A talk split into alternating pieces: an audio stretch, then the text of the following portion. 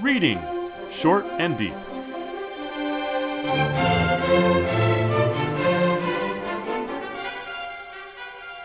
Hi, this is Jesse. And Eric. And today we're reading Short and Deep Beyond Lies the Wub by Philip K. Dick. Jesse, why did you want us to discuss Beyond Lies the Wub? Well, it's it's my first story, uh, short story by Philip K. Dick. I hadn't read any of his short stories, and then one one day I found it and I read it, and I thought, oh my god, this is awesome. And then uh, we started this podcast, and I was thinking about stories that that I think you know would be really meaty for Eric and and then I oh I made a pun there, um, and this one I think is very meaty, and I think it'll be meaty for Eric. Did you find it so? I did indeed. Oh, I, I in fact I'm I'm in a situation here where when I start to tell you the things that I think I've discovered, if mm-hmm. uh, if you haven't already discovered them, I'm kind of expecting you to tell me that I've gone off the deep end. But but just so that people will understand why you laughed at your use of the word meaty, uh, maybe you could give us a quick synopsis of what's going on in Beyond Lies the Wub? Sure. Uh, there is a spaceship that has somehow suffered an unfortunate spoilage and has landed on Mars and is confiscating a uh, group of animals from the natives and herding them onto the ship. Uh, this is a 1952 story. Yes. So the idea of Mars is not at all like the idea of Mars today. Yeah, it, presumably it's dry, but it's it's still got lots of life forms on it, including uh, some very odd ones. Which one is brought onto the ship, and it's called a wub. Uh, one of the crewmen, a guy named Peterson, says that he he bought it from the natives for fifty cents. Um, the natives are not happy about having their uh, their herd animals or their animals taken away. I guess they're not herd animals because they they were hunted. Um, but the the captain, who we immediately know is an asshole because he steps on somebody's clothing so that they can't walk away, uh, is um, is the main character, I would say, other than the wub itself and uh, the captain wants to eat the wub, and the wub doesn't want to be eaten. And that's basically the premise for the story. Did I miss anything? Well, only the ending, but but I have a feeling you'll get there in time. I think so. Um, I, I, I, when I teach this to students, sometimes they don't understand what's happened, and I think that that might have to do with age uh, more than anything. But uh, one of the things I really appreciate about this story is that it lets you do a lot of the work. Um, and if you're not used to that, um, uh, I think that that once you get used to it, you'll love reading a lot more. Uh, this is, I think, my favorite part of reading is participating in the in the story rather than having everything told to me. Ah, uh, one thing I think we should make clear is, um, and sometimes in the story we know what an animal thinks because the the narrator just tells us what's in the animal's mind. But in this story, Captain Franco knows that the wub doesn't want to be eaten, eaten because the wub tells him that. That's right. Yeah. But Captain Franco, when he hears the wub speak, doesn't go, "Oh my goodness, there's a speaking animal." He says, "There must be a native inside there." Mm-hmm. He's willing to to take the ability to speak as a marker of being among the the category of intelligent beings mm-hmm. but he's not willing to take something that looks like a, a huge slow sluggish slovenly pig as being in that category and therefore when he hears speech coming out of its mouth instead of being surprised that this big, floppy, ugly 400 pound thing can speak, and therefore he says, ah, it can't speak at all. So he has the most superficial idea of what constitutes being, in the large sense of the term, human. Mm-hmm. And that, I think, is another index of uh, quite how myopic, narcissistic, and uh, egomaniacal Franco is. Yeah, even his crew doesn't like him. Right. Right. But the, some of them are willing to go along with eating eating the wub. Um, others, like Peterson, uh, you know, say it's you can't have it. It's mine. I paid for it. Um, that doesn't. That isn't ultimately what stops the uh, the traumatic event from unfolding as Franco would wish, though. And and what exactly happens is is inferred by the reader rather than um, strictly stated. And I, I think the way it ends in the middle of a conversation that was interrupted earlier um, allows al- makes this a very fit story for just such dialogue as we're having now. So you said that some uh, students seem not to understand, at least not from your perspective, the ending. Right. How do how do those students give me one of the the misunderstandings of the ending that you might remember from from a student? They they say what happened. They don't understand that Franco um, has No, been. I don't want you to tell me what they don't understand. What do they think did happen? they think that the captain is just strange. They don't understand why the captain is talking the way he is at the end. Ah. And I, the reason he's talking the way he is is because He is not himself. He has been, I think, I it doesn't say in the story, but I think that the wub has transposed itself with the captain at the point of of the wub being destroyed or at least being killed. It has uh, transferred its consciousness into that of the body of Franco, and perhaps Franco is now on the table being eaten. ah, you mean you mean the the body of the wub, the the visible body body of the wub that has now been boiled. Uh, we we've been told in advance what was going to happen because he's 400 pounds, and the wub says to Franco that he sees the wub sees in Franco's mind a piece of him being boiled and the rest of him being put in the freezer because they're going to be needing to eat him over the course of time so that they have enough uh, victuals to make it from Mars back to Earth.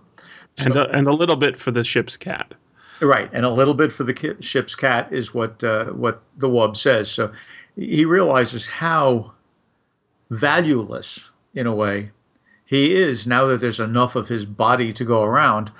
Um, and so you, when you say that it's Franco being eaten uh, because the wub has projected its its consciousness into Franco's body, when you say it's the wub being eaten, um, and uh, Franco being eaten, you mean that you think that the wub engineered a swipe, a, sw- a switch? Yeah, I think that that's entirely possible. Huh. Of course, at that point that he's being eaten, that's a dead piece of meat that's been carved. Indeed. So Indeed. one wouldn't expect it to have any consciousness at all at that point. No, but at the point of uh, of the trigger being pulled on the laser gun or whatever it was, um, the the two make eye contact, and uh, the eyes are the window to the soul, as we all know. Right. That's interesting. I, I, I am completely convinced that the wub now exists within Franco's body.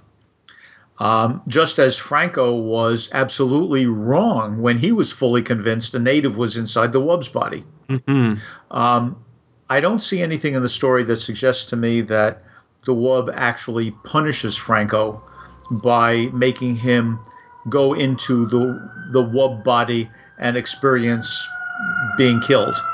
I think he is in fact obliterated as a an, as an identity when the wub takes over his body. But but maybe maybe I'm wrong.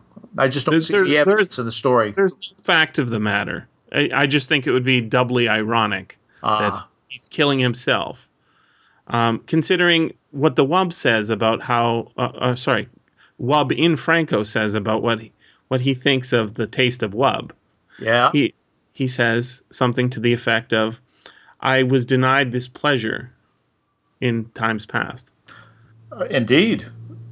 Uh, Because the wub has told us repeatedly, um, and he may, in fact, be telling the truth, he may, that he follows a live and let live policy.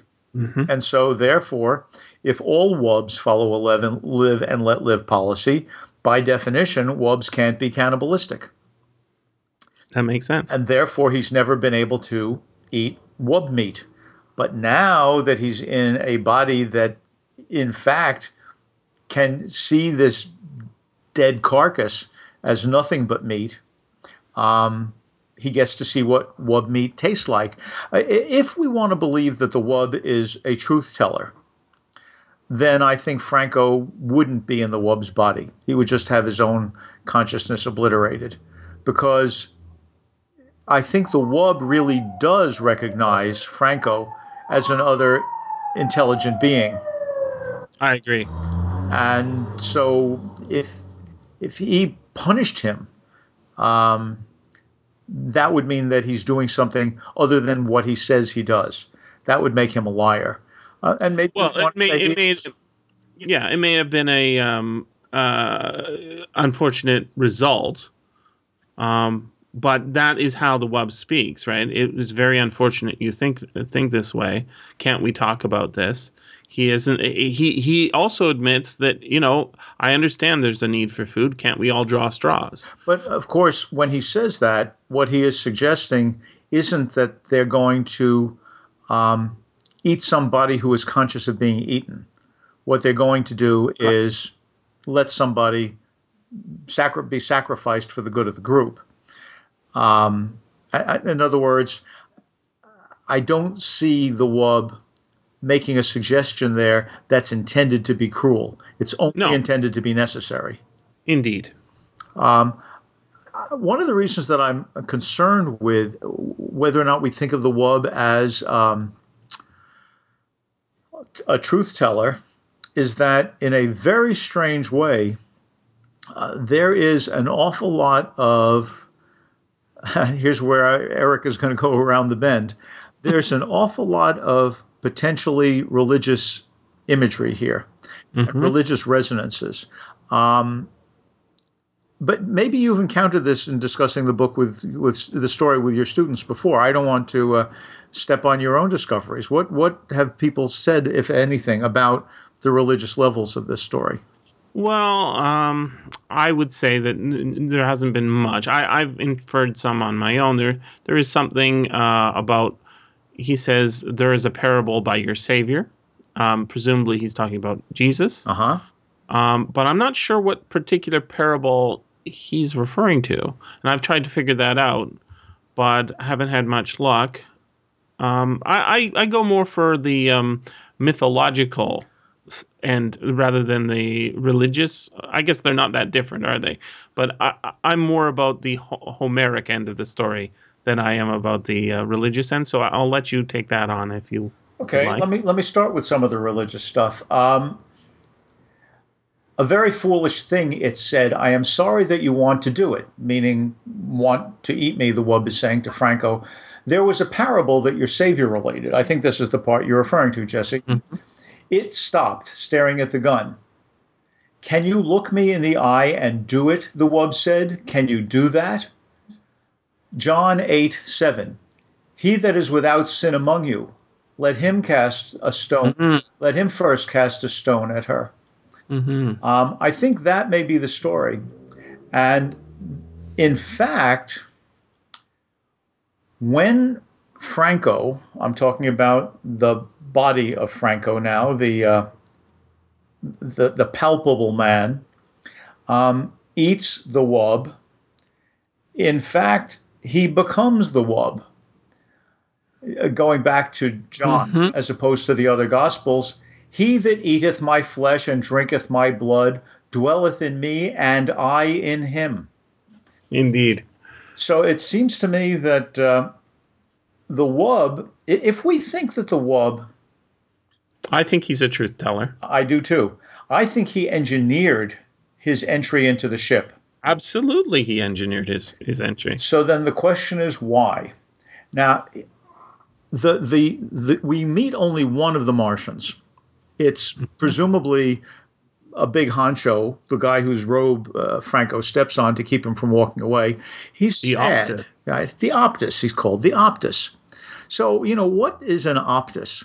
I suppose it could be an all-seeing eye like optical, but the fact is that optical and optus and optimum um, all come from the word for force right? He is he is the head honcho. He is the Optus of the Martians.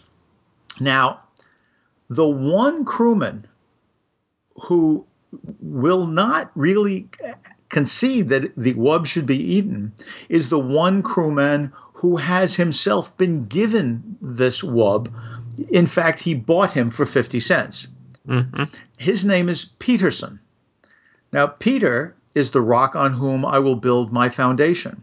hmm The wub, if you think of Jesus as casting the, the demons out of the, the Gadarene swine, and the wub Mhm. being described as looking. Absolutely. So we've got a spirit inside the body that's called the wub, which then becomes uh, a spirit inside Franco.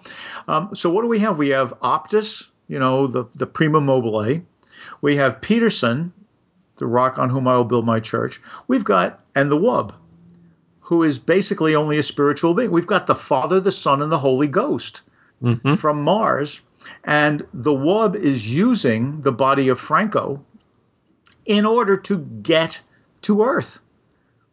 He has said he's never been able to go previously to leave where he comes from. He is descending to Earth. And if we believe that he's a truth teller, that he really is projecting a philosophy of live and let live, um, well, my goodness, uh, that's sort of what the story tells us Jesus was trying to do when he came to earth. And he too got killed, but his spirit got released. And some people still feel that spirit entering into them. This is a, a story that really resonates with the story of Jesus. And I think its parts are put together so that ultimately we have to ask, you know, is this a good thing or a bad thing? Is it good to have grace descend upon us? When Franco decides he's going to go, leave the wub, and arrange for him to be eaten, uh, the wub freezes him. He just gets frozen. Hmm And his mouth is open. Exactly. Ready to take communion, I suppose, but but also it's shock. He's got an open mouth, and no voice comes from him. But I think he was about to call as well, call for perhaps his crucifixion or at least uh, broiling. Exactly. But instead, the wub the wub takes over. The wub takes over. So there is no stopping ultimately the Holy Spirit. And I think that's why that's why I'm saying Dick is raising a question. If you if you read this story as a an Orthodox Christian, you would at the least, I think, see this as making fun of the idea of Jesus sacrificing himself in his own flesh to create um, the Eucharist. But if you read this as someone who understands the notion of some sort of spirituality active in the lives of humanity and sees the story of Jesus as perhaps an incarnation, an example of that, then this story isn't just making fun. This story is saying, well, wait a minute. How much do we want to give ourselves up to the Father, the Son, and the Holy Ghost?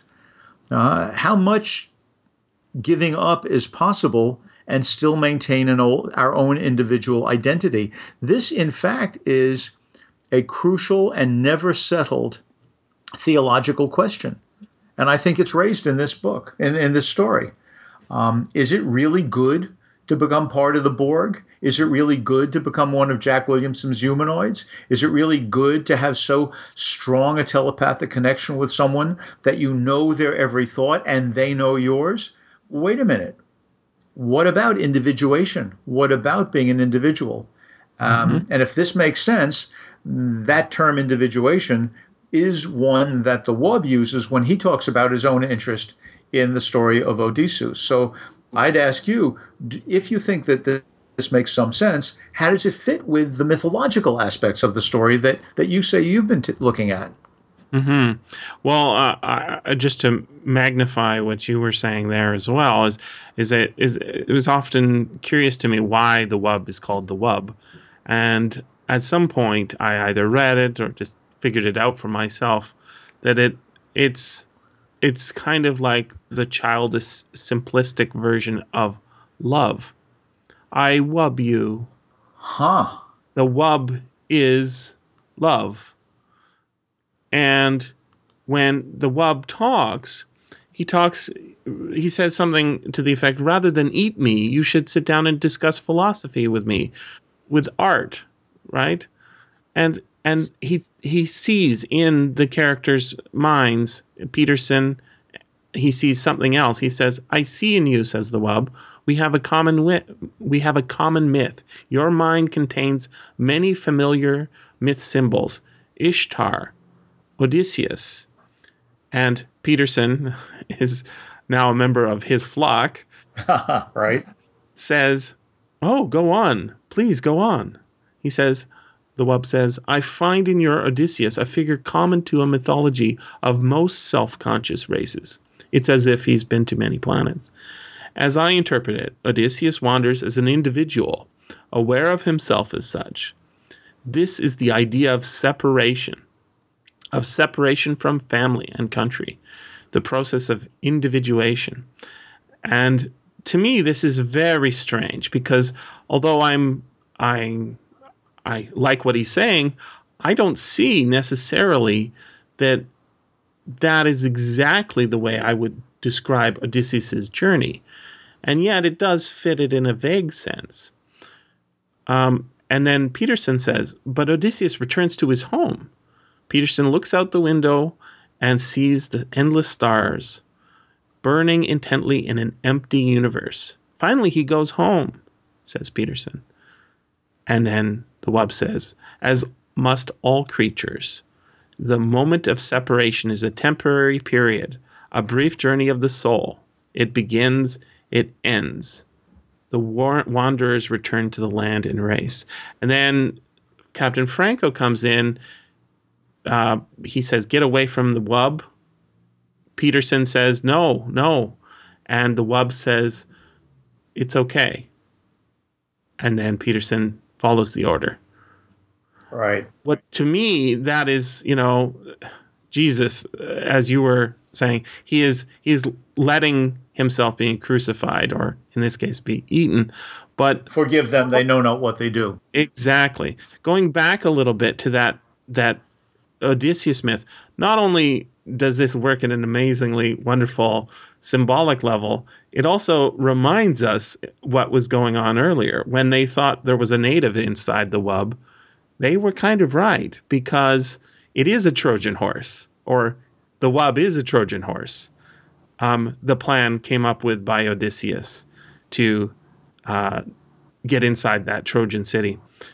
The city swallows the horse and out from that horse comes the destruction of the city. But in this case, the destruction is not exactly the same. The wub engineers its journey onto the ship, uh, is taken in, swallowed, and as with the many o- open mouths in this story, uh, the lolling tongues and the open mouths, uh, I think the the wub is, or at least Philip K. Dick is saying something here about actually life and death. When he says, as I interpret it, Odysseus wanders as an individual, aware of himself as such. This is rather obtuse, but if you think a little harder, you say, this is the idea of separation from family and country, leaving your mother's body, being out in the world. And yet, eventually, as Peterson points out, finally he goes home Yes, Odysseus does, but so do we all. We're all eaten. Right. We all go back inside some other creatures. And the wub says, as must all creatures, the moment of separation is a temporary period, a brief journey of the soul. It begins, it ends. The wanderer returns to land and race. The inside of another animal. And I thought that that was just genius. It is. It is. There is, I'm going to stretch even further now, Jesse. There's another possible resonance in this story that that tells us if we accept this resonance that the death that we experience and all of us going back to home that may not be a blessed death going back to heaven it may be those empty stars that we just go back to nothingness um, when the captain says calls for the cook to come and see how this thing can be prepared the wub says really captain i suggest we talk of other matters and then five li- lines below, someone reports him as saying, It suggested we talk about other things. When I saw that line, let us speak of other things, what came to my mind was The Walrus and the Carpenter, that poem from Through the Looking Glass. Mm. And I started thinking about it. That famous verse in there, the time has come, the walrus said. The walrus, maybe that's the wub, I mean, the walrus mm-hmm. is this big, floppy, many hundred pound, you know, slow creature. Graceless. Graceless. The time has come, the walrus said, to speak of many things of shoes and ships, ships, airships, mm-hmm. spaceships, and sealing wax, whether or not we can make it airtight, of cabbages, and that is uh, the food we eat, and kings. Who's going to be in charge of this? Of why the sea is burning hot and whether pigs have wings. Mm-hmm. And here, this wub has been described as pig-like again and again and again. He's never been able to get off the off the ground of Mars, and he is now entering into the ship, and he is going to be flying away toward Earth. Now, that's not, I think, just uh, the fact that the walrus looks like the wub, and the fact that that famous verse has in it items that seem to point to items in this story. If you remember the poem, The Walrus and the, and the Carpenter, they walk by the seaside and they invite oysters to come take a walk with them. The old oyster looks at them slyly and refuses to go. But the young oysters are so interested in hmm. the adventure of walking along the seaside that they go and they join the walrus and the carpenter. The carpenter almost never speaks almost never speaks. The walrus, however, leads the trip, and after they've gone a mile or so, they take out some hot sauce and a loaf of bread, and they eat all the oysters, whom they had promised to be leading as friends. And at the end, what had looked like was something, and this was odd, and that was odd. That's a phrase that, is, recurs in the in the uh, poem. In the last verse, um, in fact, he looks around the, the walrus, but the oysters don't answer. And it says this was not odd because they were all gone. And in that sense, the walrus and the carpenter have taken enormous advantage of those young oysters who didn't know better. The old oyster knew better, but the, the naive did not know better. And if the wub is taking advantage of Franco, because he doesn't know better. He is you you you called him um, an asshole. Um, we could, I think, suggest he is radically immature. He may be the captain, but mm-hmm. he is incredibly immature, egotistical, does not see what's going on, doesn't listen to his men, doesn't listen to the wub, and he, in fact, is the one that gets eaten. That is, mm-hmm. whether he he now inhabits the body of the wub when it gets killed or he just gets obliterated. Of all the humans on that ship, they all were hesitant to eat the wub except for Franco. And Franco, interesting word, it comes from Frank, which is what the Romans, the Latins, the contemporaries of Jesus in Rome, um, what they called a particular Teutonic, tri- Teutonic tribe that ultimately settled the area we now call France. The name Franco comes from an old Teutonic word for a kind of spear. Franco is a weapon. It's also the particular weapon that the non believers use when they reach up and put a wound in the side of Jesus hanging on the cross. That's the one who deserves to die. This, if you look at it this way, if you, you see this going back to the the black humor of uh, that Lewis Carroll gives us in The Walrus and the Carpenter, where the eating, in fact, is not for the spiritual benefit of anybody, but just to survive. We can see that what the wub tells us about live and let live may be what we have to do because, frankly, there's nothing other than living. And that's the most graceful answer that the story can offer us. So, Eric, thinking about our discussion so far, where would you say we are now with Beyond Lies the Wub?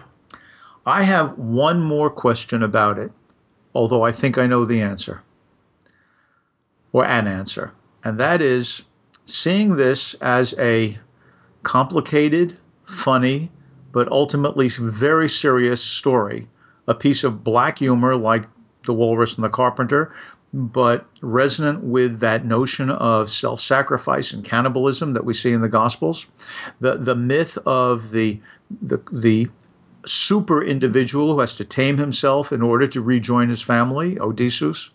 Um, I ask, what does the title mean? Beyond lies the wub. and one of the things that I like about that question, and I'll turn it back to you if I may, is that it seems to me there are at least two meanings of the word lies. Mm-hmm. Right? It's either this slovenly, slow to move creature is reclining someplace further, right? He's getting back, he's getting to Earth finally. Um, mm-hmm. Or maybe he is lying to us in the same way that the serpent in the garden is the prince of lies if you read that, you'll read the Gospels carefully. I mean, uh, Genesis carefully. The serpent never lies. He always tells the truth. But in fact, he tells a truth that he knows is going to be misunderstood and lead to the downfall of Adam and Eve.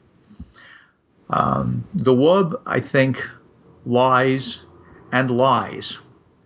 I'm wondering, though, are we beyond? That is, is, is, is is Earth, is our lives the beyond that he's pointing to? That's a good question. Then maybe that's something we should leave others to think about, although, of course, there's always more to discuss. Indeed.